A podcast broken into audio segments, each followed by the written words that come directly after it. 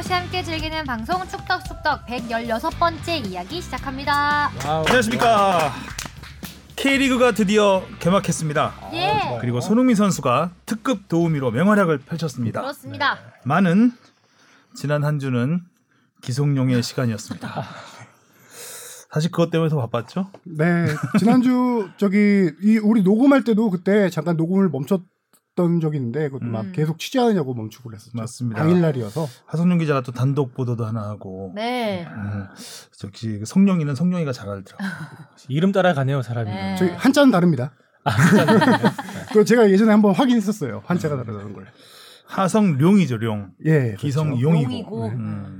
어, 오늘은 상당히 조심스럽지만 기성용 선수의 그 성폭력 의혹 관련해서 어, 저희가 취재한 뒷얘기들 음. 보도되지 않은 그런 이야기들을 좀 풀어보려고 하는데 어, 잘할 수 있겠죠, 하성룡 기자?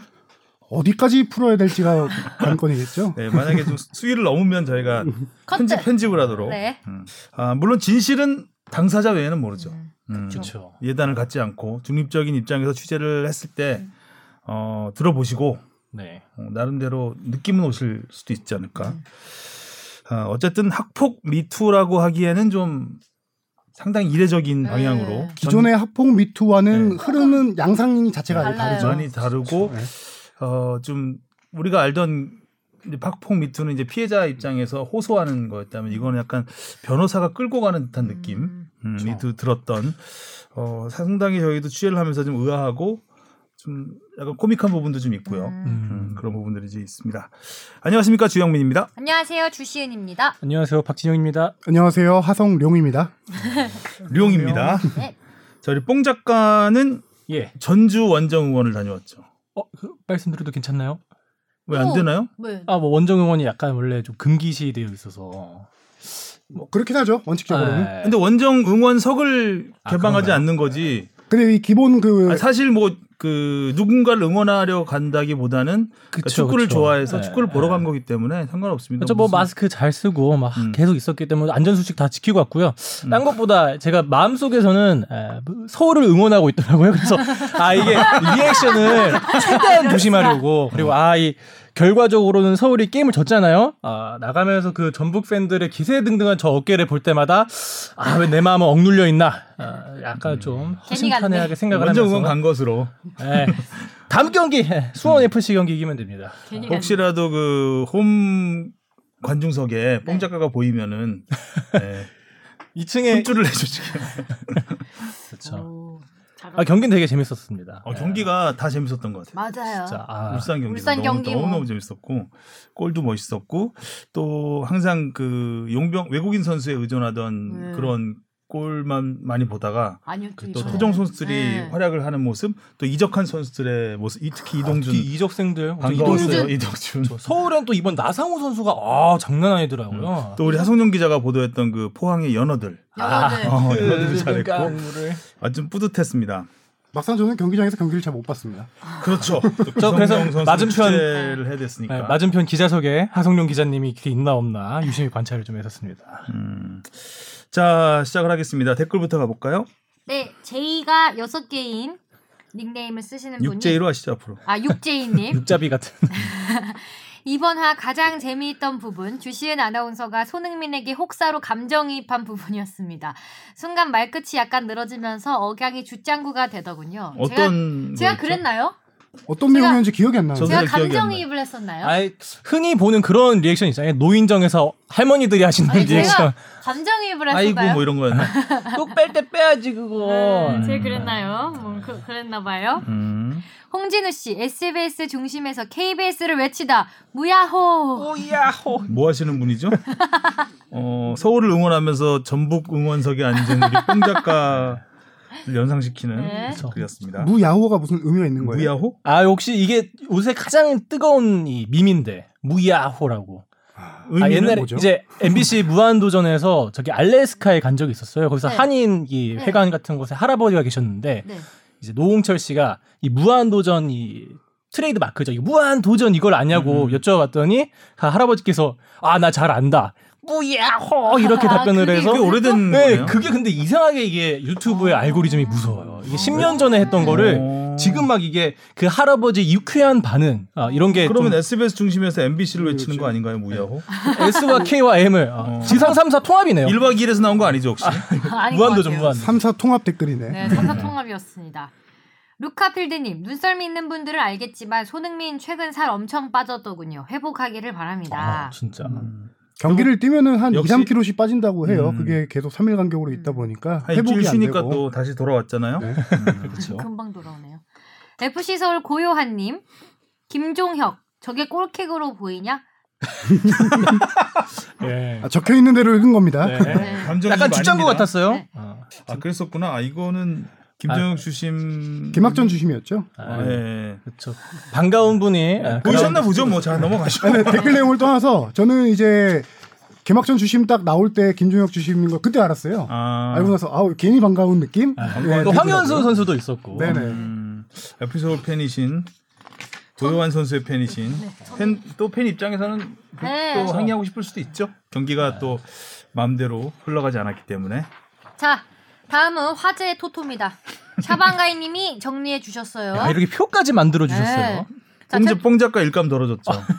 앞으로 좀다 부탁드리겠습니다. 해야 되는데 최종 결과 우리 주영민 선배님 4경기 적중 제가 3경기 적중 성경 선배 3경기 적중 우리 진영이 2경기 적중 아참 이정찬 없다고 작년 때문에 약간 공백을 메우는구나. 네. 흐릿해졌어요 정신이. 음, 뭐 어떻게 찍었는지 잘 모르겠죠. 예, 기억 안 예, 나죠. 예. 맞아요. 네, 뭐. 저는 그래서 항상 그 객관적으로 강한 팀을 항상 저는. 그냥 느낌적인 느낌으로 음. 했는데 제가 3경기 맞춰 반은 맞았네요 그래도 아유, 저는 많이 틀리려고 했는데 세 경기나 맞췄네요. 그럼 내가 객관적으로 강하다고 한 팀이 틀리려고 한 팀이었다는 얘긴데. 전 맞추려고 애를 썼는데 이렇게 됐네요.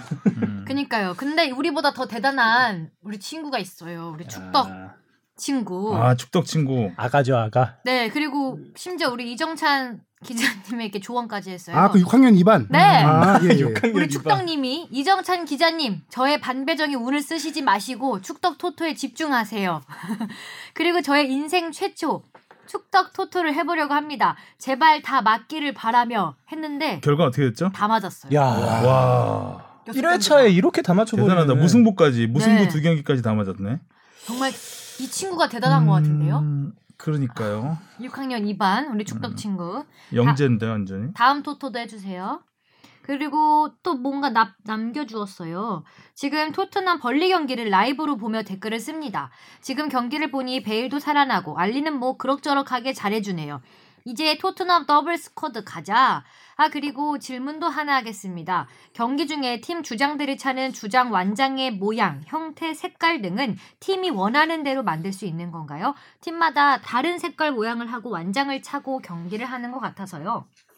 완장에 대한 규정은 없습니다. 연맹에 확인해 보니 규정은 따로 어, 없고요. 그럼 팀에서 만들 수 있어요? 그럼요. 오. 예, 다 팀에서 비슷해 보이던데. 약간 형광색. 예전 돼요? 예전 같은 경우는 다 거의 통일된 디자인으로 했었는데 음. 아. 이제 주장 완장조차 팀의 어떤 심볼 아니면은 어떤 문구 같은 거를 좀 넣어서 이렇게 많이 꾸미는 음. 트렌드라서 어 지금 주장 완장 그 수원 같은 경우에는 수원 구단의 팀 색깔이 청백적이에요 컬러가. 음, 네. 그럼 주장 완장이 이제 청백적. 올 시즌에도 아. 그렇게 하는지 모르겠는데 주로 음. 청백적을 많이 넣고요. 음. 포항 같은 경우는 약간 그 어떤 바다 색깔 바닷가 색깔 물- 뭐라 그러죠? cyan blue 색깔이라고 하나? 네?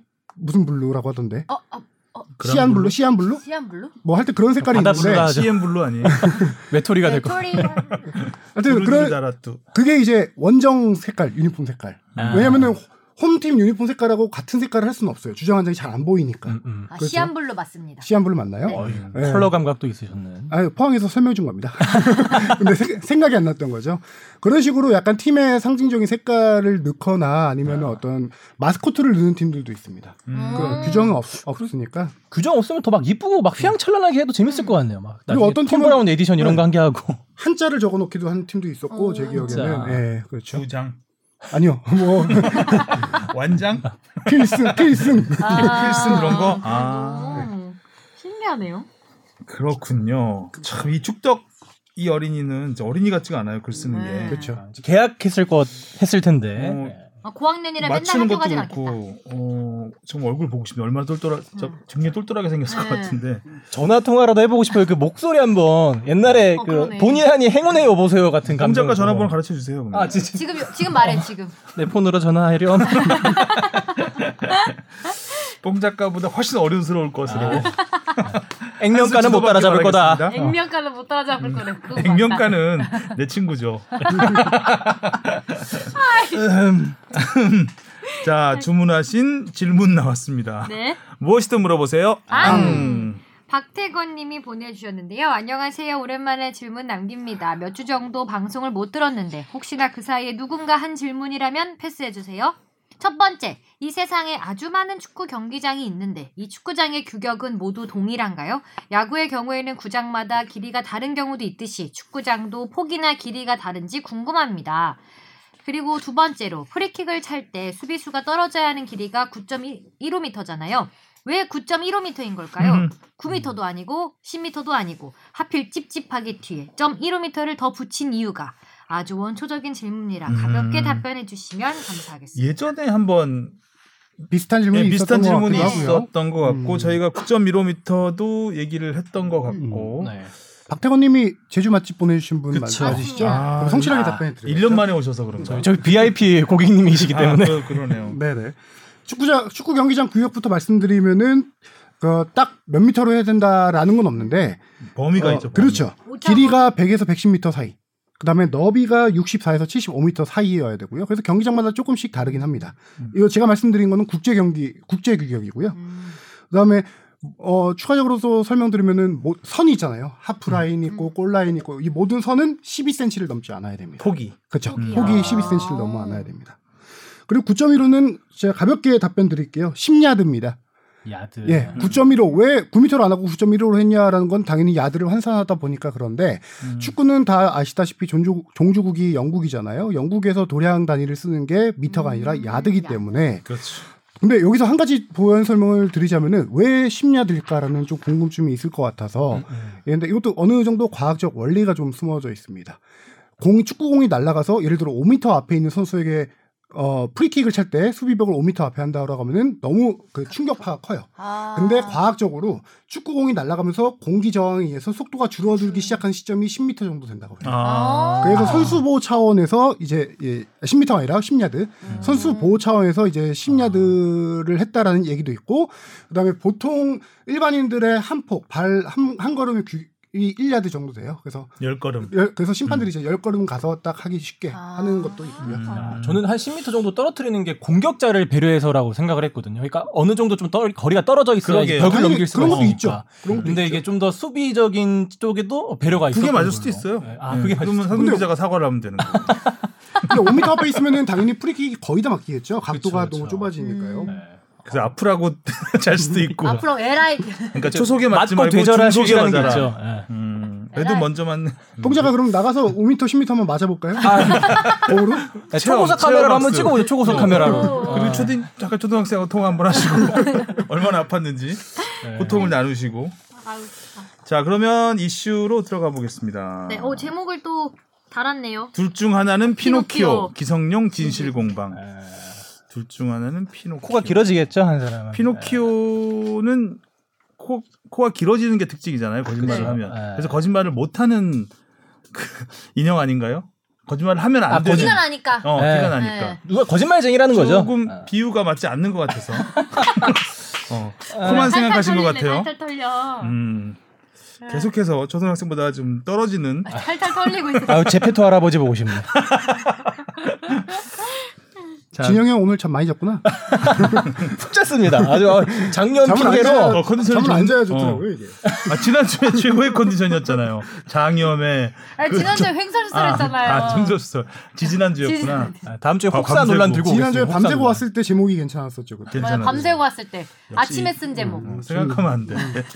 너무 푹 잤네. 생각은 짧게. 밤새고 온대. 자, 일단 상당히 충격적인 그 네. 사건이었습니다. 논란. 워낙 또 뭐 시시각각 얘기가 바뀌어서 음. 따라가기 힘들었고요. 어, 제가 시간의 흐름에 따라서 정리를 좀 음. 개요를 설명을 드리면 지난 수요일 일주일 전이죠. 녹, 네. 녹화하기 일주일 전인데 일주일. 어, 법무법인 현이라는 곳에 박지훈 변호사가 보도 자료를 냅니다. 어, AB 선수가 초등학교 6학년이던 2000년 1월부터 6월까지 5학년이던 후배 CD에게 어, 이- 입에 담기 힘든 내용의 성폭력을 수십 차례 강요했다. 그래서 진정성 있는 사과를 바란다는 내용이었죠. 저는 이런 보도자를 처음 봤어요. 음. AB라고 하면서 사실상 A, B, C, D가 누구인지를 충분히 추측할, 추측할 수수 있게. 그렇죠. 네, 바로 또 실검에 뜨기도 했죠. 어, 일단 가해자 A를 최근 수도권 모 명문 구단에 입단한 국가대표 출신의 스타 플레이어 이렇게 음. 썼습니다. 어 그리고 전라남도 초등학교 축구부에서 2000년 6학년이었던 선수 굉장히 교집합이 많죠. 그렇죠. 나이가 나오죠 일단. 네. 거기서 나이가 나이도 나오고. 나오고 지역도 나오고 음. 최근 입단한 국가대표 출신 하면 기성용밖에 다 없잖아요. 그렇죠. 네. 그래서 일단 기성용 한 명 나왔고요, 답이. 문제풀이 같네요. 네. 그리고 피해자들에 대해서도 어, 묘사가 약 8년간 프로축구 선수로 활약하다가 몇 년 전 은퇴한 선수. 역시 전남의 초등학교 축구부의 2000년에 5학년이었던 선수. 그리고 또 똑같은 비슷한 조건의 피해자 한 명은 현재 에이전트로 활동하고 있는 사람. 음, 어, 이에 대해서 기성용이 이제 축구 인생을 걸고 사실 무근이라고 하고 네. 법적 대응에 나섰겠다고 바로 반박을 했고 여기에 이 폭로자들이 지금- 2004년 중학교 시절 폭력의 가해자였다. 네, 또, 또, 또 다른 예, 폭로가 라는. 사실이 또 드러나면서 네. 분위기가 애매해지죠. 네. 보통 이제 학폭 미투를 하게 되면 그 미투를 폭로한 사람은 기본적으로 피해자를 지칭이 되죠. 근데 네. 음, 음. 이 사안 같은 경우는 피해자라고 할 수가 없는 거죠. 가해자이기도 하기 음. 때문에. 그래서 저희들이 언론은 이제 일반적으로 폭로자라고 썼죠. 그러면서 이제 폭로자들이 좀 압박을 받은 거죠. 그래서 이제 멈추고 싶다라는 뜻을 밝히면서 덮으려고 하는 약간 그런 상황이 있었고요. 그런데 바로 다음 날 폭로자 측의 박지훈 변호사는 다시 강경한 보도 자료를 냅니다. 진실에는 변함이 없다면서 어, 강요를 했다. 음. 어, 어, 기성용 측에서 강요를 해서 피해자 피해자들이 괴로워해서 그런 말이 나온 것이다. 어, 우리는 명백한 증거를 갖고 있다. 그래서 이 증거들은 기성용 측에 제공할 것이고 기성용이 비도덕적 행태를 계속한다면 부득이 공개할 수밖에 없다. 라면서 반격을 합니다. 그렇지만 기성용은 여, 여전히 피해자들에게 그러니까 기성용은 여전히 강경하게 법적 대응을 하겠다고 맞선 거죠. 네. 그리고 이제 폭로자 쪽에서 기성용이 회유를 했다고 하니까 기성용은 회유 같은 건 한 적이 없다. 없다. 여기서 우리 하성룡 기자의 그 단독 보도가 나갔어요. 나왔죠. 네. 네. 그 회유를 했다는 증거라고 그 폭로자 측이 갖고 있는 거는 그 폭로자와 제3자 이 폭로자 이 변호사가 주장하는 거는 기성용의 사주를 받아서 기성용 측의 에, 입장을 대변하는 사람이 폭로자 측과 통화하는 음. 그래서 기성용 어, 을 대신해서 압박하는 역할을 했던 그 사람이 있는데 그 사람과 저희가 통화를 했죠. 통화를 해서 어, 나는 회유한 적이 없다. 그리고 기성용은 인정한 적이 없다. 이제 그런 상황들에 대해서 저희가 보도를 했던 것이고 어 그리고 이제 K리그 개막 전에 기성용 선수가 출전을 합니다. 네. 아, 전반에 교체되긴 했지만 여기서 끝나자마자 기성용 선수가 아, 여론몰이 하지 말고 증거 있으면 내놔라 하니까 폭로자 측에서 네가 원하는 증거 주겠다. 내겠다. 전체 공개하겠다 라고 하면서 강하게 맞섰는데 다시 바꿨죠. 이틀 만에 당장 공개할 것 같더니 이틀 만에 증거는 공개할 수 없고 전체 전체를 공개할 수는 없고 기성용이 소송을 하면 그때 법정에 제출할 테니 우리를 소송해 달라라는 상당히 애매한 입장을 네. 취하면서 사실상 1라운드는 끝난 것 같아요. 이제는 음. 이제 기성용 쪽에서 소송을 걸면 이제 계속 진행이 되는 것이고 네. 안 걸 수도 없는 상황이 된 거죠. 이 사안을 쭉 취재해 오신 하성룡 기자. 다, 서- 다 설명하신 것 같습니다. 아, 지금까지는 누구나 다 아는 얘기를 한강 네네. 비유. 그렇죠. 예. 그렇죠. 이 어, 당시 폭로가 나오고 나서 어, 누군지 특정은 안 됐지만 사실상 거의 특정된 상태에서 이제 기성용 선수의 소속사 측에서 반박을 했죠. 어, 반박을 했는데 그 당시부터 하루 이틀 사이에 상당히 많은 일들이 일어나게 됩니다. 그 사이에서 중간에 말씀하셨던 것처럼 폭로자 측이 오보라고 인정을 하고 이 사건을 덮겠다. 그건 우리 보도도 했던 부분이고요. 네. 그게 왜 그런 이유냐라는 측면을 조금 더 취재를 해보니까 아까 앞에서 설명하신 것도 있지만 일단은 제가 취재한 바로는 폭로자 측에서 자신이 이 사건을 폭로했을 당시 특정이 바로 이렇게 될 줄 몰랐던 거죠. 음. 방금 어떻게 말씀하신 대로 알았지? 음. 이렇게 써놓고. 그러기에는 저렇게 너무 많이 근데 보도 자료를? 그러니까 그거를 봤을 때 잠깐 여기서 앞에 한, 하나 더 짚- 말씀드려야 될 게 그 다음 날이었죠. 그 녹취 파일을 준 게 변호사 측에서 이, 네, 그렇죠. 이 보도 자료 다음 날 그 변호사 측을 통해서 취재를 하는데 그쪽에서 이거는 뭐 얘기를 해도 된다고 생각하는데 아 당일날 저녁에 받았던 것 당일날 같습니다. 저녁에 네, 받았나요? 당일날 저녁에 받았던 것 같습니다. 그 그러니까 보도 자료를 나름 세게 썼잖아요. 네. 세게 썼는데 변호사 쪽에서 지금 기성용이 압박을 해서 폭로자 측이 흔들리고 있다. 그래서 애들이 지금 이 진행을 안 하려고 한다. 이런 거예요. 음. 그러면서 자기와 그 폭로자들, 그러니까 의뢰인이죠. 네. 의뢰인 두 명. 아, 바, 바로 적겠습니다. 다음, 다음 날입니다. 제가 지금 머릿속에 계속 헷갈려서 예, 죄송합니다. 뭐 네. 크게 중요하지 네, 않은 중요하지. 않으니까. 그러니까 변호사와 의뢰인의 폭로자, 그 폭로자 두 명의 통화 내역을 줄 테니 네. 이거를 보도해 줄 수 있겠냐? 라고 했습니다. 그래서 들어보고 결정을 해야 되겠다. 라고 제가 꽤 깁니다. 내용이 한 40분 정도 되는 것 같은데 그 내용에 이제 폭로자와 변호사의 대화가 대화. 다 나오죠. 근데 저희가 뭐 보도해야 될 부분만 보도를 했는데 이거는 이제 변호사가 제공을 한 거니까 저희 뭐 보도하지 않은 것도 말씀드릴 수 있다고 저는 생각을 하거든요. 음. 말씀을 드리면 거기서 이제 폭로자들이 굉장히 흔들리는 부분이 많이 나옵니다. 근데 이게 뭐 이제 이제 그만하고 예, 싶다. 그래서 그 내용을 들어보면 어 기성용이 정말 압박을 했나? 그 상황에서는 네. 그렇게 충분히 의심할 수 있는 내용들이었어요. 그래서 압박했을 수도 있겠다라는 생각을 갖게 됐고 그리고 이제 폭로자 측에서 그냥 오보를 인정하고 그냥 그만하고 싶다라는 이제 뉘앙스로 계속 풍깁니다. 아. 그래서 제가 여기서 짚은 부분, 짚고 싶을 부분은 첫 터닝 포인트였죠. 오보자 아니 오보자들이 폭로자들이 왜 이제 오보로 해서 이 사건을 마무리하고 싶어 했냐라는 네. 거가 그쵸. 이제 두 가지 갑자기? 원인을 꼽을 수 있는 건데 한 가지가 이제 말씀드린 대로 방금 말씀드린 대로 이렇게 빨리 특정될 줄 몰랐다 이런 거고요. 두 번째가 이거와 좀 연관이 되는 건데 그 폭로자 D 씨는 축구 에이전트라고 했잖아요. 이게 본인이 특정되고 이게 더 이제 양 극단으로 치닫게 될 경우 자기는 더 이상 축구계에서 이제 일을 할 수가 없다라는 그 음. 미래에 대한 불안감 때문에 이거를 좀 이제 오보라고 자신이 하고 이 사건을 마무리하고 싶다라고 마음을 먹었던 거고요. 근데 거기서도 그 폭로자들 측에서 주장은 일관됐었죠. 그 이 성폭력 사건은 분명하게 있었다. 하지만 이걸 더 이상 이제 폭로하지 않고 덮고 싶다라고 이제 주장을 했던 거고 그래서 우리가 폭로한 다음 날 어, 그만 덮고 싶다라는 보도까지를 했었죠. 네네네, 네, 그렇죠. 그게 목요일이었던 것 같은데. 근데 이제 그러고 나서 어, 몇 시간 사이에 다시 입장 변화가 됩니다.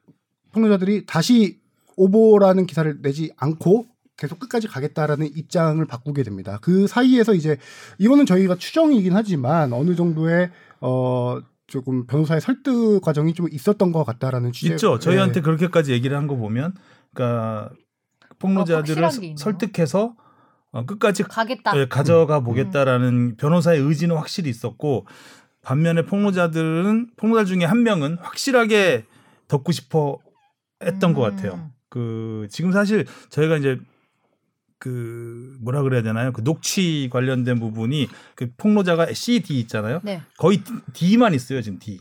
C는 녹취가 없습니다. 어. 아, C와 변호사와의 전화 녹취가 있긴 는 있죠. 변화 노, 어, 있죠. 변호사하고는 있는데 그 중간에 이제 기성용 측이라고 했던 기성용 측에서 압박을 했다고 할 때 기성용 측이라고 했던 그 사람과의 통화 내용은 없어요. 음. 어. 근데 이제 통화는 했죠. 아, 통화 통화는 했는 기성용 기성용이 통화를 했죠. C와는 기성용 선수가 직접 통화를 했습니다. 이거는 뭐 어. 기자회견에서도 음, 밝힌 거고 음. 밝혔는데 근데 아이폰이라서 녹음이 안 됐다. 네. 라는 게 이제 그쪽의 주장이고 그래서 이제 그쪽을 통해서는 뭐 증거는 없는 상황이고 한 한 한 명은 근데 남은 한 명은 뭐 거의 70 67차례에 달하는 그 녹취가 있는 것이고 그러니까 하성룡 기자가 보도한 내용 중에 하나는 그 변호사가 기성용 측이라고 했던 그 사람 있잖아요. 네. 기성용 측이 아니에요, 일단. 아. 그 부분 기성용은 전혀 모르는 사람이에요. 그게 특종이었던? 거죠. 그러니까 그 사람은 폭로자 D 씨의 후배예요. 어떻게 어. 말하면 D 씨의 측, 측근이라고 하기 좀 그런데 D 씨의 후배예요. 음. 그리고 기성용은 알지도 못하는 사람. 음. 근데 이 사람이 아, 요건 얘기하기 좀 어렵긴 한데 어찌 됐든 중재를 하고 싶었어요. 본인의 인터뷰로 네. 밝혔죠. 네. 어떤 축구계가 조금 시끄러지지 않길 바라는 음. 자, 원만하게 해결하기를 원했던 선의에서 나섰다라고 음. 중재 이유를 예, 밝혔죠. 그래서 중재를 하겠다고 나서면서 먼저 일단 변호사는 기성용 쪽에서 먼저 전화를 했다고 했는데 그 전화한 사람은 자기는 폭로자한테 먼저 전화를 했다고 해요. 그래서 형 내가 어, 기성용 선수하고 접촉을 해서 어, 중재를 할 테니 그만 나. 나 믿어볼래요? 뭐 어. 이거 약간 이런 식이죠. 그래서 이제 기성용의 전화번호를 수소문해서 알게 됩니다. 그래서 그 기성용 전화를 수소문한 그 카톡도 저희는 갖고 있어요. 음. 그래서 그 사람 말에 는 어느 정도 신빙성이 있다고 저희 믿고 있고요. 그래서 기성용하고 접촉을 해서 나 이러이러한 사람인데 내가 중재를 하고 싶으니 뭐 뭘 어떻게 했으면 좋겠냐 뭐 이런 걸 물어봤겠죠. 그랬더니 기성용 선수는 아 이거는 누 기성용 선수의 말도 아니에요. 그 전화했던 사람의 말이에요. 그 사람은 그러니까 기성용이 뭐라고 했냐면 폭로한 게 거짓이라고 오보를 내라. 오보였다고 말을 해라. 음, 음. 그러면 내가 용서를 하든지 말든지 만나 만나든지 할 수 있다. 용서나 선처 여부를 결정하겠다. 음. 음. 그리고 그 사실을 D한테 전한 거죠. 폭로자 D한테. 그랬더니 폭로자는 자꾸 만나자 그럽니다. 아. 기성용 선수를 만나자고 자꾸. 오보 기사를 내기 전에 어. 만나서 얘기를 하고 싶다라고 자꾸 주장을 하게 됩니다. 근데 전화한 사람은 아니 오보 기사를 내야지 만나준대잖아. 음. 근데 아 왜 일단 만나자고 이렇게 되면서 서로 예. 지금 이제 변호 그렇게 보면 변호사 측의 주장이 예, 틀린 부분이 좀 있죠. 음. 일단 전화를 먼저 한 부분 그리고 어, 기성용 측이 회유와 회유나 압박을 했다는 부분 이런 부분은 사실 저희가 확인한 바로는 없다. 일단은 그니까 음. 그 중간에 매개 중재를 중재를 나선 그 사람의 말에 따르면 음. 음. 그죠? 심지어 그 사람 주장에 따르면은 그런 거고 음. 이제 이거와 관련해서 폭로자 측 변호사가 주장하는 바는 어 이것도 그쪽에서 추정일 수도 있고 그 의견을 그대로 얘기해 주자면은 기성용 측에서 어떤 뭐 금전적 보상이나 이런 걸 받고 아래서 일을 하는 사람이다라고 추정을 하고 있는 거죠. 어, 근데 기성용 선수는 아예 모르는 사람이야. 모르는 사람이죠. 네. 예. 심지어 시킨 것도 아니고 그냥. 그래서 저희가 네. 학교를 봤는데 같이 학교를 다니진 않았죠. 네. 같이 아. 학교를 다니지 않았어요. 그래서 뭐 따로 사회에서 만나서 알 수는 있을지도 모르겠지만 일단 저희가 기성용 선수의 전화번호를 수소문한 부분 그리고 그런 걸로 봐서 기성용 선수의 말 그리고 그 사람의 말을 들어봤을 때 둘은 모르는 관계가 맞는 것 같아요. 음. 그 분도 수- 축구계 종사하신 분인 그거는 건- 비밀입니다. 아, 음. 그건 네, 그건 자기에 대해서는 일도 그 정치에 대해서 얘기를 하면 안 네, 돼요. 치전에 대한 보호가 왜냐하면 그 사람이. 굉장히 불안해하고 있어요. 아 중간에 나서신 그. 네, 중간에 자기는 선의로 나섰는데 협박범으로 몰리고 있다는 거죠. 그렇기 때문에 지금 그 중재에 나섰다가 자기가 협박범으로 올리게 되는 음. 상황에 대해서 굉장히 그쵸. 불안해하고 억울해하고 그러고 있습니다. 그래서 이 사건의 약간 이슈 포커스가 변곡점이 좀 있어요. 첫 번째 이슈는 성폭력을 실제 했냐 안 했냐 여부였다가 나중에 이제 다시 새로운 떠오른 이슈는 회유가 기성용 측에 회유가 있었냐 없었냐. 음. 뭐 이것도 첫 번째 이슈와 연결될 수 있겠죠. 있는데 지금 약간 폭로자 측 변호인 측에서 이제 증거 법정 싸움 가게 되면 증거로 내겠다라고 하는 부분이 크게 두 가지로 볼 수 있는데 첫 번째는 폭로자 측의 어 일관된 진술이라고 주장을 하고 있습니다. 사건이 발생했던 시점에 어떤 특정한 날짜, 특정한 상황 이런 걸 다 기억하고 있다. 어, 이거는 어, 당하지 않은 사람은 알 수 없는 내용들이다라고 이렇게 주장을 하고 있는 게 첫 번째고요. 두 번째 주장이 이 방금 말씀드린 그 기성용 측이라고 그쪽에서 주장했던 하지만 알고 보면 D의 후배라고 했던 사람과 D와의 전화 통화 내역에서 기성용 선수가 어, 어 회유 협박을 하려 했는지 여부. 어 음, 음. 그쪽에서는 해유 협박을 했다라고 주장을 하고 있는 거고 기성용 선수는 기자회견을 통해서도 전혀 그런 적이 없다라고 주장을 하고 있는 아주 극명하게 그 이 회유와 협박에 대해서는 양 양쪽에서 아주 그 평행선을 달리고 있는 부분인 거고요. 그래서 결정적인 어, 이 법조계 저희가 자문을 많이 구해본 결과 그 결과적으로 이게 형사 형사 고소가 되건 형사 고소 아니면은 민사 뭐 제기 두 가지가 될 수가 있겠는데 쟁점은 첫 번째 이제 진술의 일관성, 신빙성 여부가 될 거고요. 두 번째는 이 증거가 과연 어느 정도 음, 효력이 있을까? 어, 음. 증거 내용이 사실 여부일까? 이게 좀 판단 근거가 될 것 같은데 그 안에 저는 이제 취재를 하면서 어떤 내용이 있는지 이런 거는 다 알고 있는데 이게 결정적인 증거가 될 가능성이 높기 때문에 법정 싸움에서 지금 여기서는 공개를 할 수 없는 부분인 거고요. 그래서 기성용 선수 그렇게 흘러가다가 이제 기성용 선수가 토요일 날 경기를 뛰고 나서 개막전을 뛰고 나서 음 원래대로라면은 공식 기자회견을 할 수 뭐 규정상은 없지만 어, 상식적으로는 할 수 없는 포지션에 있긴 했습니다. 보통은 양팀 감독은 기자회견을 반드시 해야 되고요. 그거는 규정에 남아 있고 네. 그다음에 그날 경기의 MVP. 네. 예. 근데 MVP는 거의 대부분 승리팀에서 나오거든요. 음. 그래서 승리팀의 선수 한 명 정도가 기자회견을 하는데 마침 승리팀의 기자회견을 하는 선수가 없었거니와 그 기성용 선수가 어느 정도 본인이 기자회견을 하고 싶다라는 의사를 구단에 내비쳤었습니다. 이전부터. 그래서 양쪽 구단에서 기자회견장에서 서로 협의를 하죠. 이게 괜찮겠냐? 전북도 오케이 양해를 해줘가지고 그 자리에서 음. 전격적으로 어, 예정에 없던 기성용 선수의 기자회견이 이루어지게 된 거죠.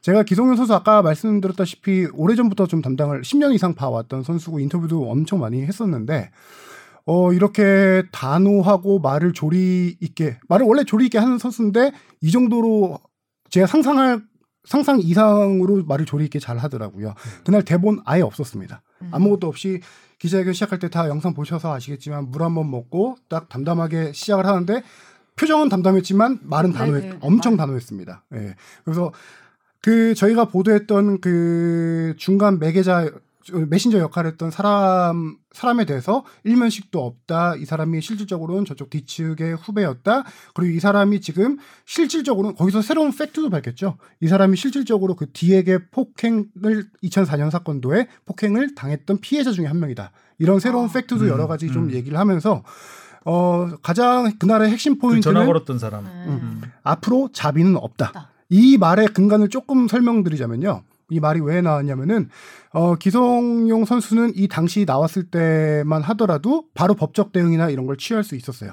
하지만 그 메신저, 그 메신저가 중간에서 왔다 갔다 하면서 어떤 중재를 하려고 했잖아요. 그래서 그 폭로한 사람들도 축구계 후배고 기성용 선수의 멘트 그대로 얘기하는 겁니다. 축구계 후배고 자기가 소송을 거는 순간 그 사람의 인생이 좀 이제 끝날 거라고 생각해서 그래 한번 기다려 보자라고 생각을 했던 거고 그 와중에 하루 이틀 사이에 이제 그쪽에서 오보를 인정하겠다라고 이제 중재자를 통해서 연락을 받은 거죠. 그러면은 그 이후에 오보 인정하고 나서 만나서 또 뭐 얘기를 나눠보고 뭐 선처할지 말지 결정할 거였는데 그렇게 해서 기다린 시간이 2, 3일 정도 된 거였죠. 수요일 날부터 금요일까지 네. 최소한 금요일까지는 기다렸던 건데 이제 그쪽에서 또 어. 폭로자 측에서 입장을 바꿔서 어, 보도자를 2차 보도자를 뿌리고 나서는 기성용 선수가 이제 확실하게 마음을 먹은 거죠. 더 이상 자비는 없다. 이거는 무조건 모든 법적 싸움, 조- 모든 조치를 다 취하겠다라고 기자회견에서 그렇게 결심을 하게 된 거죠. 자 그러면 상당히 이례적이죠. 그렇죠. 피해를 주장하는 측에서 소설 걸어달라고. 걸어달라고 하는 거니까. 어, 보통 이제 피해를 주장하면 소송을 걸어야죠. 걸죠. 어, 상대 가해자를 상대로 걸어야 되는데 걸어주세요라고 한 거는 상당히 이례적이고, 그러니까 왜 걸어달라고? 일단 거죠? 공을 기성용한테 넘기려는 의도가 좀 있었던 것 같고 기성용 측에서는 걸면 피곤해지죠 일단. 네. 굉장히 피곤하죠. 법적 절차가 이게 저도 명예훼손 소송을 해봤지만 금방 안 돼. 수년 걸립니다. 네. 특히 이렇게 사회적 파장이 큰 경우는 쉽사리 결정 못 내리는 경우가 좀 있어서 어, 변론도 여러 차례 있을 것이고 이러다 보면 진짜. 1년은 뭐 쉽게 지나가고요. 그렇다면은 기수, 선수 생활을 하, 면서 그런 스트레스를 계속 받아야 되기 때문에 아, 이따 오보 내고 용서해주고 끝나는 게 가장 기성용 선수가 생각하기에는 어, 이로운 방법이었을 텐데 만약에 지금 소송을 걸지 않으면 인정하는 셈이 되는 것이고 그렇죠. 그죠? 네. 폭행을 인정하는 셈이 되는 것이고 걸면 또 피곤한 것이 되니까 약간 기성용 선수를 좀 곤혹스럽게 하는 네. 예, 일단의 이것도 뭐 공격이라면 공격일 수 있겠죠. 그쪽에 입장 변화가 음. 있었던 것이고 이렇게 되면 이제 법정을 가야죠. 근데 민사, 형사 다 걸 수가 있습니다. 음. 있는데 뭐 법률 자문을 많이 그 구해봤죠. 법률점을 구해본 결과 이제 그 사실 적시에 의한 명예훼손과 허위 사실 적시에 의한 명예훼손 두 가지가 있는데 이거는 당연히 이제 기성용 선수가 만약에 소송을 걸게 된다면 허위 사실에 사실. 의한 명예훼손이 되겠죠. 사실 적시는 말이 안 되죠. 네. 인정하고 가게 되는 거니까. 그렇게 될 경우 이제 형사로 가게 되면은 이게 검찰에서 수사를 하게 되겠죠. 그러면은 어 와. 그 폭로자. 그렇죠. 형사. 폭로자들이 와서 이제 진술을 하게 되고 어 그럼 기성용 선수가 이제 경찰에 계속 불려다니는 불러다니는 네, 음. 그런 상황이 되는 거고.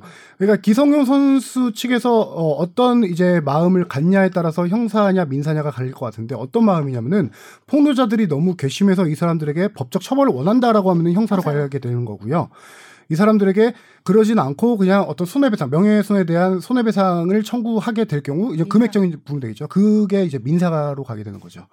근데 둘 다 정말 쉽지 않은 게 기성용 선수 입장에서 이, 이거는 다른 변호사들 통해서 저, 저도 자문을 구해서 들은 얘기인데 어, 허위 사실이라고 주장을 하고 있잖아요. 없던 일을 없다고 증명하기가 그렇게 당- 상당히 힘든 일이죠. 음. 있는 사실을 있다고 증명하는 것보다 없는 사실을 없다라고 증명하는 게 더 힘든 거예요. 네. 그래서 이 소송에서 없다고밖에 말을 못 하자 아니라고밖에 말 못 하는 거 아니에요 거의 그렇죠. 그래서 이 소송에서 또 증인들이 많이 나오게 될 것 같은데 당시에 이제 성폭력이 있었다라고 주장하던 시기에 같이 숙소 생활을 했던 증인들이 아마 소송이 진행되면은 증인으로 음, 아, 그 돼. 동료들이 증인으로 많이 불려 나올 수 있겠는데 저희가 취재한 바에 따르면은 지금까지 뭐 기성 현재까지는 어, 기성용 선수의 의견에 반하는 의견을 낸 증인들은 아, 그 동료들은 거의 없었어요. 저희가 접촉한 사람들 대부분 다 어, 당시에 합숙소 환경에서는 이런 일이 일어나기가 힘들다. 어, 여러 가지 근거를 댔는데 그 중에서 가장 큰 이유 중에 하나가 군대 막사 같은 느낌이래요. 예, 한 2, 30명이 한 방에서 잘 수 있는. 어, 에다가 제가 또 들은 바로는 당시에 감, 감독 그 초등학교 초등학교 감독이 그 같은 관사에 있었기 때문에 감독의 숙소가 바로 문에서 5m 거리였대요. 그리고 음. 감독과 감독 감독님의 그 가족들이 번갈아 가면서 수시로 밤에 왔다 갔다 했기 때문에 그런 일이 일어날 수 없다라고 어. 주장을 하고 있고요. 그쪽의 주장을 제가 전해드리는 겁니다. 두 번째는 어 이거는 조금 뭐 그냥 그쪽 주장이니까 소개만 해드리자면은 일주일에 한두 번 정도씩 소원 수리를 했다라고 하는데 그 당시에 감독님이 엄청 엄했대요. 엄청 엄했기 때문에 어 감독님께 많이 혼나고 분위기상 모든 걸 심지어 누가 내 과자를 몰래 뺏어 먹었어요까지 주장하 그 소원 수리에 적을 만큼 모든 걸 다 선수들이 적어냈다라고 해요.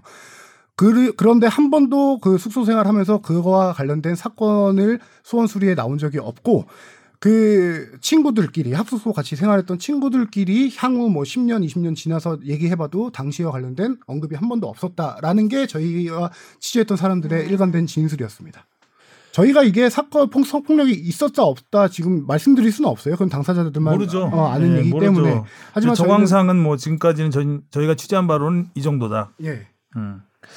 그 C 씨와 D 씨와 변호사는 원래 알던 사이인가요? 그러니까 네, 일반 원래 알던 사이입니다. 음, 아. 그러니까 지금 제가 느끼기 가장 다른 게 음. 이때까지 나왔던 뭐 체육계 이런 학폭 미투 같은 것들은 다 커뮤니티 인터넷에 올려서 어좀 되게. 누가 봐도 뭔가 좀 구체적인 진술들이 나와 있고 이건 되게 다 처음부터 근데 예, 보도 자료가 바로 나왔죠. 이런 뭔가 변호사가 이렇게 어. 나서서 이렇게 하는 게 좀 되게 처음 보는 전개 양상이라 다르다는 느낌을 많이 그래서 다들 받았거든요. 처음에 진짜 변호사까지 바로 사서 이렇게 할 정도면 진짜 뭔가 확실한 뭐 증거가 있고 그런 거다라고 했는데 그러긴 수임료는 너무... 일단 안 받는 거고요. 아... 수임료는 그거는 변호사가 직접 얘기를 했고 어 원래 알던 사이였고 얘기를 듣다가 뭐 고민을 하다가 하게 됐다. 하게 됐다 라는 게 이제 변호사 측 얘기죠. 변호사 측 주장에 따르면 이걸 당시 소송으로 갈 생각이 없었고 어, 어떤 그 가해자 측의 싶었다? 사과를 받고 싶었기 때문에 수임료가 발생 안 하는 게 맞는 거죠. 그리고 그 사과를 안 가게 받고 될 싶은 경우. 것도 사실 피해자가 받고 싶다면 받는 거지 이거 변호사가 나서서 사과를 받아주는 것도 제가 생각하기에는 좀 그러니까 한 변호사는 이렇게도. 얘기를 해요. 어, 되게 희한한 게 보통은 수임을 받아서 소송에 들어가는 게 일반적인데 지금은 수임을 받지 않고 그냥 고발을 해서 소송을 해달라고 해서 소송에 가서 수임이 되는 이런 경우도 있대요. 어, 거의 없다고 해요. 네, 굉장히 이례적인. 그 피해자 같은 경우에도 대개 다 이렇게 신고를 이렇게 미투를 밝히게 되는 이유가 이렇게 자꾸 TV나 이렇게 언론에 비춰지니까 그게 가, 자꾸 자기의 과거의 트라우마를 상기시켜서 힘든 부분이 있고 좀 그 사람이 잘 되는 게 어떻게 보면 꼴배기가 싫어서 이렇게 얘기하게 되는 거잖아요. 근데 확실하게 본인이 당한 게 있다면은 이- 일관되게 증거를- 주장을 딱 하고 그냥 그러니까 증- 저는 그런 생각이 들어요. 그러니까 원하는 게 사죄 받는 거잖아요. 그러면 증거를 일단 기성용 측에 보내야죠. 공개는 안 하더라도 그렇죠. 우리 이런 너 이런 거 했지 않냐 사과해. 그래 그래서 안 하면 법적 조치로 들어가는 게 맞는 것 같은데 증거를 기성용 증거를- 안 보내잖아요. 아직 안 보내 예, 안 보내 소송을 하면 그때 법원에 제출하겠다는 거죠. 수사기관과 법원에 근데 그런 것도 좀 이상하고. 원래는 모든 증거를 공개하겠다고 그 기자회견 한 처음에 날 그랬죠. 바로 예. 입장이 예, 나왔잖아요. 그렇죠. 근데 왜 짜? 웬만하면은 이 진실 공방이니까 그 당사자들만 아는 거고 음. 다른 사람이 봤을 때는 이게 중립기와 박는다고 하죠. 최대한 그냥 가운데서 바라보려고 하는데 이 피해자 그러니까 폭로자 측이 자기의 말 자체의 힘을 떨어뜨리게 하고 있는 것 같아요. 그래서 계속 지금 폭로자의 입을 입장에 통해서 나온 거는 공식적으로 나온 거는 한 마디도 없어요. 다, 다 변호사가 음. 하고 있는데 네. 저희는 폭로자의 목소리를 알고 있지만 일단 다 변호사를 통해서 하고 있지만 근데 변호사를 통해서 나오는 주장들도 일관되질 않는다. 음. 그러면은 폭로자들까지 정말 피해가 있었다면 그 피해를 피해가 더 심해지는 거 아닌가요?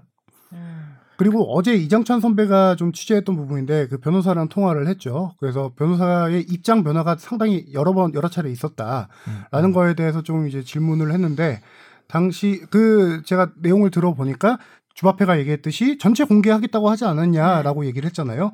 그 의미를 대해서 좀 부연 설명을 한 게 있는데 어떻게 일반에게 다 공개를 하겠냐? 이거는 법원에 제출하겠다라는 공개하겠다. 의미였다라고 이제 그리고 이제 또 하나 생각할 수 있는 게 지금 공소시효가 다 지나서 네.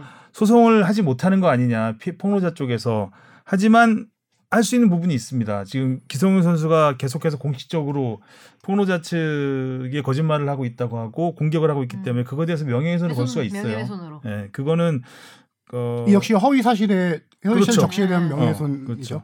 또 서로 허위 사실이라고. 음. 네. 그래서 뭐 아. 또 형사로 걸었을 경우에 만약 형사 기성 선수가 형사 소송을 했을 경우에는 또 무고죄로 맞고소를 할 수가 있대요. 그렇게 되면은 이 사실이 없었다는 거를 기성용 선수가 밝히지 못하면 무고죄가 무고죄가 될 수도 되는 거죠. 있다라는 것도 있어요. 그래서 형사 소송에 대해서는 굉장히 부담을 가질 수 있죠. 기성용 선수 측도 지금 상당히 변호사와 상담을 많이 머리가 아플 거예요. 머리가 아플 음. 거예요. 이거를. 그러니까 이건 어찌 됐든 1라운드는 끝났는데 아우 생각보다 좀더 지켜봐야 될 것 같고 꽤 길어질 사안 같습니다. 아, 혹시 아, 짧게- 이 이야기 하느라고 지금 K리그 개막 얘기를 못. 아니 짧게 궁금한 게 있겠는데 비 선수는 어떻게 된 거예요? 그러면 근황이 있나요? 그 비 선수는 그냥 조용히 비 선수는 지금 축구를 안 하고 있고요. 네. 그 어, 기사에 의하면 보도 자료에 의하면 어디 교수로 활동하고 이건 뭐 보도 자료에 나온 거니까 사실은 뭐 모르겠습니다. 비 선수는 지금 알려지지 않은 선수이기 때문에 아무리 유명한 게 죄죠 뭐. 아. 기성 선수한테 모든 게 아, 다. 거기도 그러면 기성용 측의 입장과 뭐 대동 소이한 똑- 건가요? 아니, 똑같죠. 없었다? 똑같죠. 똑같다? 아. 근데 이제 대응은 기, 기성용 선수가 같이 대응은 하지 않고 기성용 선수만 대응을 하고 있죠. 음. 음. 아이고. 자 이제 K리그 개막 좀 합시다. 밝혀져야 개막 될 좀. 것 같습니다, 진짜.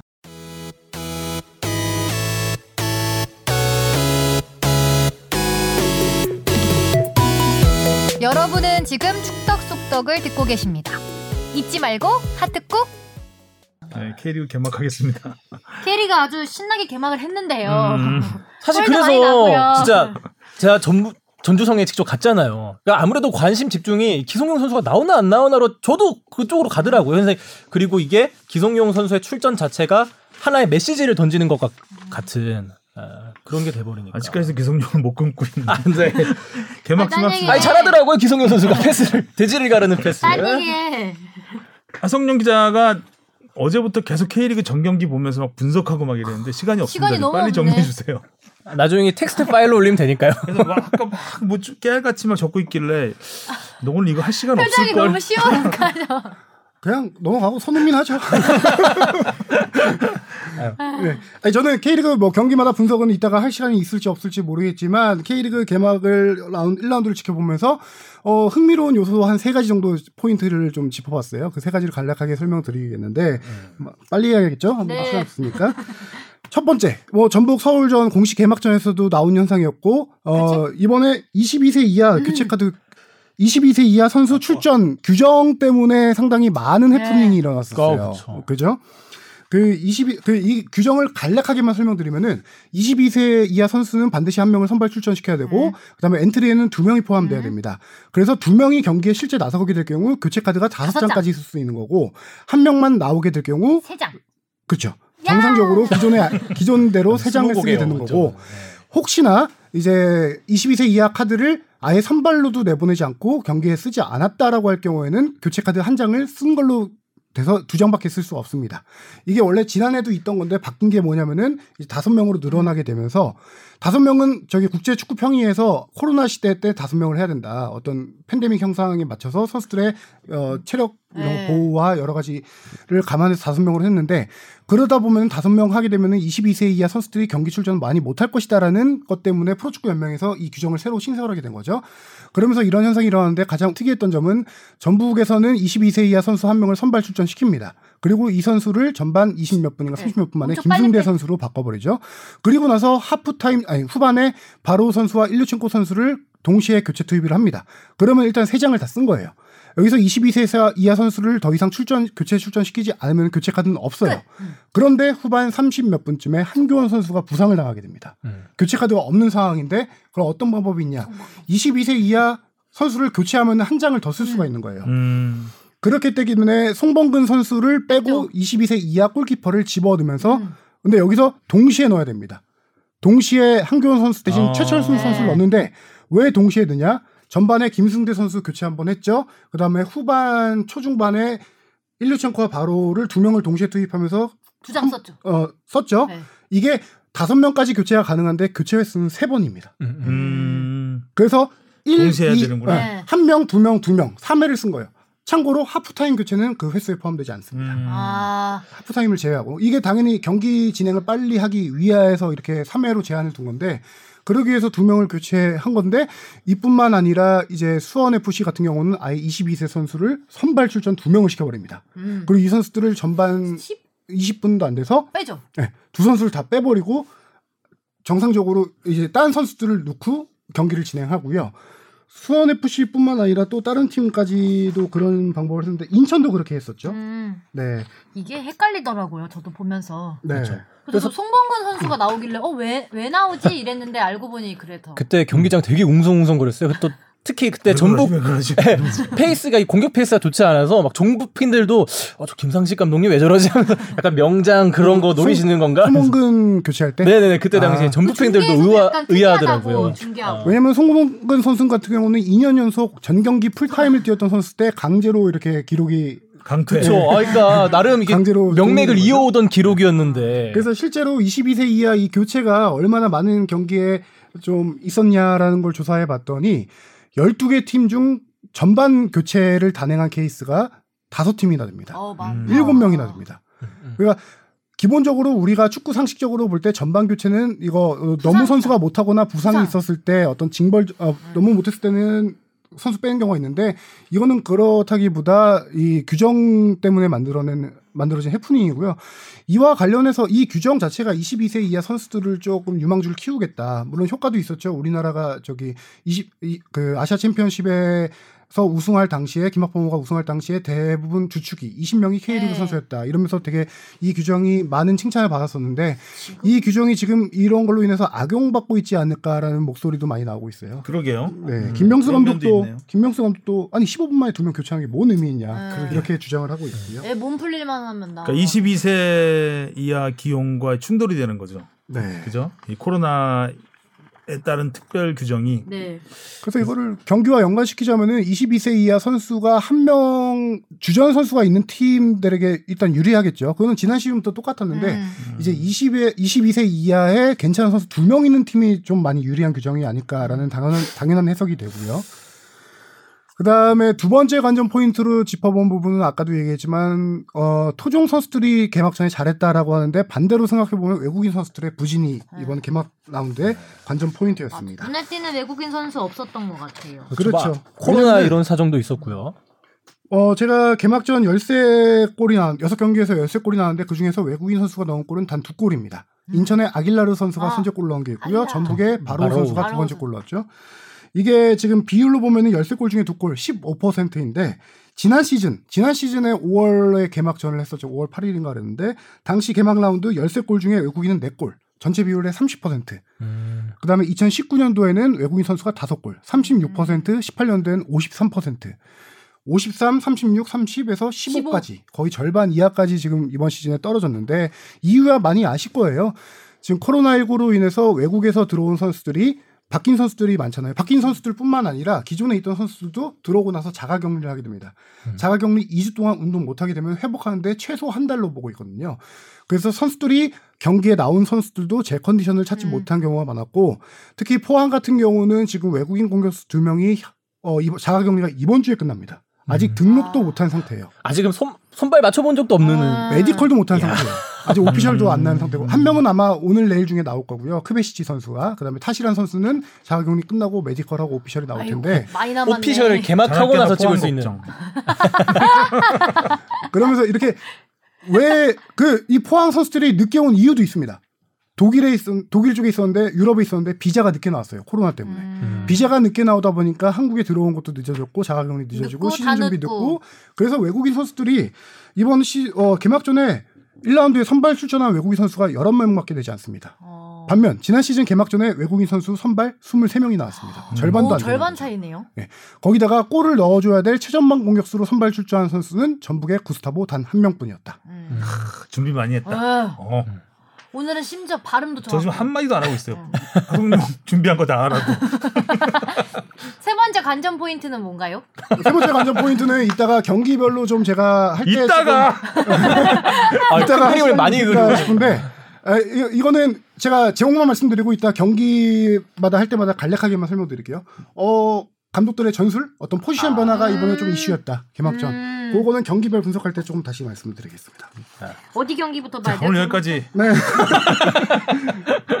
아, 말하고 갈까요, 그럼? 어. 아, 왜냐면 이 경기로 그럼 그 경기를 가름할게요. 네. 일단 제가 가장 개막전에서 인상적이었던 봤던 경기는 아까 잠깐 얘기하셔서 조금 그렇긴 한데 포항 인천전이 되게 좀 재밌었어요. 굽네 굽어 안으로 굽어. 9번 아이고. 포항 인천. 자꾸 뭐 과메기가 그거 떠오르고. 야 포항 우려가 많았잖아요. 베스트 그쵸. 11 많이 바뀌고 선수 많이 빠져나오고 외국인 선수도 1588 없지. 해체되고 없고. 외국인 선수 아까 말씀드린 대로 두 명 지금 자가격리 중이고 그렇죠 우려밖에 없었어요 솔직하게. 어떻게 보면. 김기동 감독의 변화무쌍한 이 전술 축구가 완벽하게 성공했던 경기다. 음. 1588의 네. 본체는 김기동 감독님이었다. 그렇죠. 포항은 김기동이다. 이거를 설명드릴게요. 어, 전반에 공격이 잘 풀리지 않습니다. 네. 최전방 그렇죠. 공격수였던 국내 공격수 이현일 선수를 과감하게 빼버리고 임상엽을 측면에 후반에 투입합니다. 임상엽 선수 스피드 되고 드리블 되는 선수죠. 측면을 흔들면서 전반에 오른쪽 그 자리에 섰던 팔라시오스를 최전방 공격수로 올려버립니다. 일단 여기서 한번 전술 변화가 있었고요. 그러면서 포항의 공격이 점점 이제 풀리고. 아이고 말하다 보니까 숨차네. 잠깐만요. 그래서 초반에 차오르는 공격이 풀리고 거죠. 두 번째 전술 포인트. 여기서 이제 미드필더 이승모를 빼고 측면 수비수 전민강 선수를 투입한 다음에 우리가 보- 소개했던 그 연어 연어. 신강훈 선수를 측면 수비에서 미들로 돌려버립니다. 원래 이 선수에게 주어진 임무는 아길라르가 워낙 패스가 막아라? 잘하고 하니까 아길라르를 전담 마크해라 중앙에 와서 아, 또 그런 역할이었는데 신강훈 선수가 중앙 미들로 올라오자마자 4분 만에 득점을 합니다. 이거까지는 생각을 김기동 감독이 못했겠죠. 근데 또- 이제 흘러나온 공을 공을 그렇게 해서 득점을 하고 그게 또 공교롭게 김광석 선수 맞고 들어가서. 그렇죠. 네. 포항 출신이었던 김광석 선수를 맞고 들어가서 더 얘기가 됐죠. 그것까지 본 건가요? 김기동 감독님이 그것까지 안 야. 보고 그것까지 안 봤습니다. 그건 제가 어. 물어보진 않았는데 확실합니다. 기동 안 설계자. 후반 18분 또 한 번의 공격과 수비에 전체적인 변화를 줍니다. 팔라시오스를 빼고 수비수 호주 출신 장신 수비수 어, 그랜트 선수를 수비를 넣는데 이 선수를 왼쪽 풀백으로 놓습니다. 왼발잡이거든요. 음. 이 선수를 왼쪽 풀백으로 놓으면서 그 자리에 원래 있던 강상우 선수를 최전방 공격수로 올려버립니다. 아, 전술을 몇 번이나 바꾸는 등번호 거야, 한 경기. 10번이잖아요. 수비수가 예. 등번호 10번은 되게 이례적인 건데 10번을 올려버리죠. 그리고 나서 강상우 선수가 앞에서 엄청 뒷공간을 파디, 많이 파고듭니다. 강- 공격수 변신 9분 만에 화려한 개인기 그때 접은 게 접은 게 한 세네 번 될 거예요. 접고 나서 음, 음, 음. 왼발 슛을 날린 걸 골키퍼 맞고 나오자 넣었죠. 선수가 넣었죠. 네. 이런 두 번의 전술 변화로 두 골을 만들어낸 상황. 여기에다가 마지막 한 번 그 교체 출전한 그랜트 선수가 근육 부상으로 빠지게 됩니다. 아이고. 빠지게 되자 이제 강상우를 다시 또 공격수 변신 20분 만에 수비수로 복귀시킵니다. 그리고 나서 수비를 강화해서 2대 1의 승리를 지키게 되는 거죠. 이 경기는 어 저는 그래도 기자 생활하면서 어, 전술 변화가 이렇게 딱딱 들어 들어맞는 경기가 크게 많지는 음, 않아요. 근데 그렇죠. 이 경기는 김기동 감독이 만든 경기다. 왜 강상우와 송민규를 하성룡 뭐라고? 재계약 조건으로 내거는 지 알 만큼 강상우 선수와 송민규 선수의 기량은 잘- 잘 당연히 썼어. 많이 엄청 좀잘 따라줬으니까. 가능한 하성, 일이죠. 하성룡 선수래 내가. 하성룡 아, 포항 선수 같잖아 자꾸. 하성룡 기자가 그 취재했던 선수들이 막골 넣고 잘해주니까. 그래서 좋은 거예요. 저도 굉장히 뿌듯하더라고요. 네. 어, 우리 뉴스에 나갔던 강상우, 신광훈 뭐 네. 이런 선수들이 잘해주니까 어 우리 연어. 우리 여자 인천 얘기를 해보자면 인천은 좀 안타까운 일이 있었죠. 개막 전 당일이었나 전날이었나 무고사 선수가 이제 부친상을 당했어요. 네. 무고사 음. 선수가 아버지가 위독하시다는 얘기를 듣고 겨울 전지 훈련 기간 중에 고향을 갔다 오게 됩니다. 갔다 오고 나서 코로나19에 확진이 돼서 음. 격리에 들어갑니다. 그래서 그 코로나19는 다 이제 음성 판정이 나와서 나왔지만 개막전 당일이었나 부친상 소식을 들었고 다시 어, 지금은 이제 격리 풀려서 훈련하고 어. 있는데 이제 그 충격에서 얼마나 빨리 벗어날지가 좀 관건이 되겠죠. 그러다 보니까 인천 같은 경우는 최전방 공격에 힘이 많이 떨어진 부분이 있었고요. 어 그래도 인천은 좀 희망적으로 본 부분은 본 부분은 포항에서 간 김광석 선수가 쓰리백의 중심축이 돼줬는데 어 김광석 중심으로 오반석 선수도 있고 뭐 음, 쓰리백이 상당히 견고했다 생각보다 음. 어 인천 뭐 축구도 나름 괜찮았다. 무고사 돌아오면은 좀 더 나아질 것이다라는 음. 희망을 전해준 경기였죠. 그렇죠. 그리고요. 아 힘드네요. 또 포항, 포항? 할 때는 막 신나더만 갑자기 음. 인천 얘기하니까 풀 죽어서 울산 울산전도 울산 얘기를 좀. 해줘야죠. 전북도 전북도 얘기하고. 해야죠. 울산 예. 울산 support 아, support를 좀 해야 될 것. 같은데요. 네. K리그 개막 경기 한 경기 최다 득점이 터졌습니다. 와. 5대 0이었죠. 최다 득실차 경기였습니다. 음. 5대 0. 너무 안타까웠어. 제가 여기서 한 가지 포인트 짚을 점은 홍명보 감독의 전술이 어라 과감해졌다. 에. 바뀌었어. 어. 맞아요. 그게. 바뀌었다라는 건데요. 홍명보 감독이 K리그 감독은 한 적이 없고 다 대표팀 연령별 대표팀도 했었고 A 대표팀도 했었는데 거기서는 본인도 얘기를 했어요. 감독 대표팀 감독 시절에 대표팀은 보수적인 전술을 운영할 수밖에 없다. 어떤 월드컵이라든가 큰 대회 나갔을 경우에는 어떤 수비 중심적으로 보수적으로 운영을 해야 돼서 결과를 내야 되기 때문에 그렇기 때문에 더블 볼란치 중앙을 두텁게 하는 더블 볼란치를 많이 사용한 전술을 했었는데 어, 그동안에 4-2-3-1을 많이 쓴다라고 했고, 최전방 원톱을 딱 박아두는 스타일이었는데, 이번에 최전방 공격수는 김지현 선수였습니다. 아. 네, 강원에서 온 김지현 선수였는데, 공격이 초반에 잘 풀리지 않았어요. 강원에서 3백을, 사실상 5백이었어요. 5백을 내세웠는데, 그 양측면에 초반에 이동준, 김인성 선수가 양쪽 측면을 뚫어줘야 되는데, 그쪽 5백이 경고해서 뚫지 못했어요. 그러려면은 중앙에를 침투를 하면서 그 양쪽 측면 수비수를 가운데로 몰고 와야 되는 전술인데 그게 이제 울산이 통했다라는 건데 뭐냐면은 김지현 선수가 최전방에만 계속 있다 있지 않고 공이 배달되지 않다 보니까 내려와서 미들까지 많이 내려왔어요. 미들까지 내려와서 오히려 뒷공간을 만들어주는 역할을 했고 첫 골 윤빛가람 선수의 기막힌 프리킥 프리킥. 나온 것도 김지현 예술이다. 선수가 페널티 맞아. 박스 바깥에서 얻어낸 프리킥에서 파생이 됐고요. 어, 너무 잘 차. 네. 어, 그러니까 진짜 MVP 받을 만했어. 진짜 아침 때. 진짜 아 그 다음에 그렇게 김지현 선수가 내려오면서 많이 플레이하고 뒷공간이 많이 나다 보니까 그 공간을 이제 어, 후반에 이동준과 김인성이 전반에는 직선적인 플레이, 양쪽 측면 라인을 따라가는 플레이 많이 했는데 안으로 들어오게 됩니다. 후반에 전술 변화가 있었어요. 진짜 빨라. 이동준과 김인성 선수가 그리고 그 안으로 파고드는 대표적인 움직임을 뭐냐고 보면은 이동준 선수가 두 번째 골 임채민 선수의 퇴장을 유도한 장면이었는데 네. 당시 그게 뭐? 대승을 만들었죠. 만들었죠. 강원 아슈마토프 선수를 하프라인에서 전방부터 압박을 합니다. 그래서 공을 빼앗아서 그 단독 돌파를 한 거였는데 임채민 선수가 막으면서 퇴장이 나왔죠. 그리고 나서 후반에 또 한 가지 키포인트 전술은 그 중앙 공격을 강화하겠다라는 측면에서 이 저기 도쿄 리 이동경 이동경 선수를 투입합니다. 자, 두- 잘 맞춰. 두뇌 풀가동하셨어요. 그렇죠. 아, 게임의 이동경 여왕. 선수가 중앙에서 볼을 뿌려주는 게 좋은 선수잖아요. 중앙 공격을 집중하다 보니까 그래서 결국 이동준 선수의 골도. 이동경 선수가 스루 패스 찔러주고 네. 칩슛 나오고 또 마지막 골이 작품이었는데 김인성 김인성 선수의 그 왼발 발리슛이었나요? 그것도 중앙 원래 윤빛가람 선수가 찔러 가운데로 찔러주고 음, 음. 그걸 김지현 선수가 원터치 패스 올려주고 왼발 때리고 에, 약간 어 전반 끝난 다음에 전술 변화 대처가 상당히 좋았다. 그래서 홍명보 감독에 대한 재평가 라고 이뤄질 만큼 어떤 전술적인 경기였다 이것도. 재밌었어요 경기. 그러니까 저- 재밌었죠. 근데 퇴장이 굉장히 큰 변수가 돼서 그렇죠. 사실 그 이전까지는 물론 윤빛가람 선수의 선제 선제골이 네. 있었지만 불안한 리드였거든요. 울산이. 음, 음. 근데 뭐 퇴장 한 명 빠지고 나니까 완전 뭐 김인성, 이동준? 선수가 양옆에서 그냥 날았죠. 엄청 음. 빠르기도 하고 그 특히 어 김인성 선수가 지난 시즌에 비해서 많이 몸이 가벼워진 느낌이라고 해야 더 될까요? 그 가벼워지면 어떡하는 거야? 특히 또 이런 비 오지 않았나요 그날? 비, 네, 비, 많이 왔죠. 비 맞고도 가벼워. 네. 어. 그래서 그 특히 그 스프린트 출발 지점이 전 시즌보다는 많이 앞에 당겨졌다는 느낌이 들더라고. 그러니까 이제 두 선수의 움직임 자체가 살아날 수밖에 없는. 제가 지난주에 말씀드렸지만 울산 축구가 젊고 역동적인 축구로 바뀌었어요. 지난 시즌에 좀 네, 이제 너무 베테랑 좋- 선수들이 많이 빠지고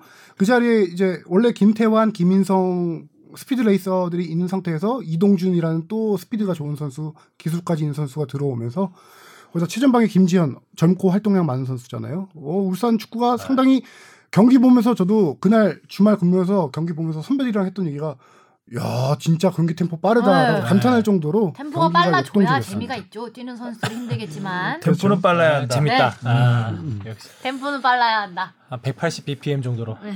자 다음이요. 어디 할까요? 전북이 다 경기 보신 분들은 뭐 뽕잡고도 네. 경기장 봤지만 봤어요. 전반엔 의외였죠. 서울이 주도했습니다. 네, 맞아. 전북이 슈팅을 사실 못 날렸죠. 거의 저는 특히 생각보다 우유 너무 슈팅 재미없다고 빵이었죠. 생각했어요. 그래서 네, 전반은 서울이 오히려 나상호 선수를 앞세워서 서울이 공격을 많이 아, 했고요. 실질적으로 이 경기 stat이 나왔는지 모르겠는데 슈팅 수도 서울이 더 많았을 거예요. 나왔나? 네, 전반전은 전체 슈팅 수에서. 아 전체 슈팅. 전체 슈팅 수에서 아, 전체 네, 슈팅이군요. 10대 14로 서울이 많았죠. 이제 서울의 핵심을 나상호 선수의 존재감도 있겠지만 뭐 나상호 팔로세비치가 앞에서 이제 기술 좋은 선수들이 공 안 뺏기고 해준 것도 있지만 후방에 중원이 너무 좋았어요. 기성용 오스마르 조합이었는데 음. 특히 기성용 선수 여기서 한 가지 사실을 얘기해 주자면은 어, 패스 성공률 100%였습니다. 와 역시 패스 100% 패스 마스터니까. 패스를 33개 뿌렸는데 한 번도 패스 실수가 없었고 와. 그 중에서 이제 뭐 당연히 후, 어, 백패스나 이런 것도 있을 수 있겠지만 장거리 패스가 두 개였는데 한번 하- 제가 경기 중에 기억하는 거는 왼쪽 측면에서 오른쪽으로 아예 길게 뿌려지는 장거리 네, 패스 경기장에서도 맞아요. 탄식이 좀 쏟아졌었는데 음. 장거리 패스 두 개 다 성공했고. 중거리 패스 14개 다 성공했습니다. 그러니까 기성용 선수 빠지니까 좀 급격히 약간 그쵸. 예, 아무래도 기성용과 밸런스가 좀 오스마르의 장점 중에 하나가 패스 능력은 당연한 거고 볼 키핑 능력이에요. 공을 안 뺏겨요. 음, 음. 어, 그러면서 볼 점유율을 높이면서 공격 주도권을 가져갔고, 기성용 선수가 전반 36분에 근육 부상으로 빠지게 되는데, 이거는 뭐 약간 예방 차원이라고, 배려 차원이라고 감독님이 얘기했어요. 빠진 이후에 전북의 첫 슈팅이 나옵니다. 맞아. 46 공교로워요 그런 거 보면. 진짜. 예. 그래서 전북 공격은 근데 이해는 해요. 전북의 스타일이 전반보다 후반에 강한 스타일이에요, 원래. 음, 음. 어, 전북은 화려한 스쿼드, 스쿼드가 두터워서 후반에 교체 카드로 이제 경기를 많이 어, 분위기를 맞아. 바꾸는 스타일의 원래 팀이고요. 전북은 시즌 초반에 좋았던 적이 최근 몇 년 동안 한 번도 없습니다. 이 특징을 이 경기에 딱 그대로 나타내는데 후반 뭐 몇 분인지 기억이 안 나는데 십몇 분에 바로우와 일류첸코를 투입하면서 일류첸코는 첫 골 장면에 자책골이 됐지만 네. 헤딩 그 공중볼 경합을 하면서 자책골을 유도하게 됐고 바로우 선수 같은 경우도 다잘 아시다시피. 두 번째 세기골을 넣게 됐고요. 그래서 공식 기록이 자책골 개막전에 첫 음. 골이 자책골로 나온 건 K리그 처음입니다. 최초고요. 예전에 그 라떼 했던 거 생각나요? 만호골이었나요 그때? 만호골 자책골 터졌던 것처럼. 그러면 공식 득점 1호는 그래서 바로우 선수의 골이 공식 득점 1호 골이 됩니다. 서울을 제가 봤을 때는 좀 희망적인 모습이 많이 보이더라고요. 그리고 특히 뭔가 색깔이 좀 드러났다고 해야 될까요? 그런 중앙 지향 쪽 움직임. 특히 왼쪽에 나상호 선수랑 오른쪽에 있는 그 조용욱 선수가 가운데로 뭐 원투 패스 잘라 들어가면서 특히 또 아까 뒤쪽에 오스마르 기성용 선수도 워낙 볼키핑이 좋지만 앞에 있는 나상호 팔로세비치도 진짜 워낙 이 테크닉이 뛰어난 선수잖아요. 어, 웬만하면 그 좁은 공간에서 안 뺏기고 잘, 아, 잘게 잘게 쪼개서 들어가더라고요. 그래서 그런 부분에서 확실히 기대됐고 서울만 보였구나. 아 예. 오른쪽에 있는 전북에 가서 서울만 보았군. 아 우리 둘리 감독님이 오셔서 그런지 오른쪽에 있는 조용욱한테서 엄원상이 좀 보이는 것 같더라고요. 둘리 감독님이 예. 팀을 잘 만들었어요. 짧은 기간에 잘 만들었는데 서울이 크게 이 경기에서 실수하거나 못한 건 크게 없었어요. 맞아요. 딱 이 경기의 차이는 그 교체로 누가 나와서 경기를 바꿔주냐 안 음. 바꿔주냐 그 차이인데 전북의 교체 카드 봐보세요. 물 저기 팔 저기 네? 저기 일류첸코, 일류첸코와 바로우, 바로 바로우 거기다 김승대 김승대. 그다음에 22세 이하 김정은 골키퍼 차치하더라도 최철순 음. 이렇게 들어갔고요. 주전 하나 주전 넣네 네 명. 네. 다 주전들이 다 들어간 거죠. 주전들이 들어간 음. 거죠. 예, 그 다음에 서울은 교체 카드가 한찬희, 김진야, 박정빈, 정한민, 홍준호예요. 이 교체 어리네, 카드에서 그다음에. 이제 많이 갈리게 된 음. 거죠. 이 중에 정한민 선수 같은 경우는 22세 이하 카드로 들어간 거고, 홍준호는 그러니까 전북은 공격을 강화하는데 서울 같은 경우는 김진야, 홍준호 이렇게 수비를 수비를. 되는. 박정빈 선수는 좀 어땠어요? 박정민 선수 한 10분 정도 뛰었는데 큰 아, 활약은. 못했었죠. 네, 확실히 그래서 그런 부분에서 교체 카드를 봤을 때이 중요해. 최전방이 좀 아쉽긴 음. 하더라고요. 그래서 박주영 서울이- 선수를 받쳐줄 수도 있는 좀 다른 자원이 필요할 것 같은데. 지난 시즌에도 우리 그 이정찬 선배가 얘기했다시피 서울은 최다 득점자가 박주영 선수 4골인가 음. 그랬잖아요. 올 시즌도 지금 문제는 똑같습니다. 최전방 공격을 책임져줄 화끈한 한 방을 해줄 공격수가 없는데 그래서 서울은 아직도 외국인 선수 최전방 공격수를 지금 찾고 있습니다. 아직도. 네. 아직 3월까지죠. 3월 말까지가 등록이 가능합니다. 음. 박동진 선수 제대 안 하나 그 생각이 잠깐 이렇게 머릿속에 간지 얼마 아, 안 됐어. 어, 얼마 안 10, 언제 10월인가 갔죠? 11월 뭐 이렇게 아. 이번 1년 올해 남았네요. 돌아오긴 하는데 오래된 것 같지? 돌아오라. 자, 오늘은 여기까지 하면 될 것 같습니다. 성종 기자가 거의 이렇게 말 빨리 하는 거 처음. 아웃사이더인 줄. 어, 어, 말을 너무 빨리 해가지고. 손흥민 얘기 안, 안- 거의 단독 무대였어요. 손흥민 선수는 뭐 계속해서 잘해줄 것으로 믿기 때문에 선배 너무 아쉬워하고. 다음 주에도 한성종 기자가 나와주시면 함으로 함으로 다음 저 표정 봐야 돼. 다음 주에는 이정찬 선수 나옵니다. 아, 제가 다 다음 주에 나와서 1라운드 나머지 못하는 연기 네, 다 하시면 돼요. 아까 여- 너무 열심히 준비하는 게 안쓰러워서 제가 한마디도 안 하고 듣기만 했습니다, 지금. 그래도 이 얘기를 다 못한. 아. 중간에 준- 끼기가 준비성. 죄송하더라고요. 맞아. 자, 수고하셨고요. 다음 주에는 아, 순수 축구 이야기로만 네. 꾸며보도록 하겠습니다. 아, 근데 이정찬 기자가 나오면 순수 축구 이야기로만 안 듣는데. 항상 어디 등산을 하게 되죠. 네, 산을 타게 되죠. 네. 어쨌든 뭐 산을 타든지 다음 주에 뵙겠습니다. 수고하셨습니다. 고맙습니다. 고맙습니다. 고생하셨습니다.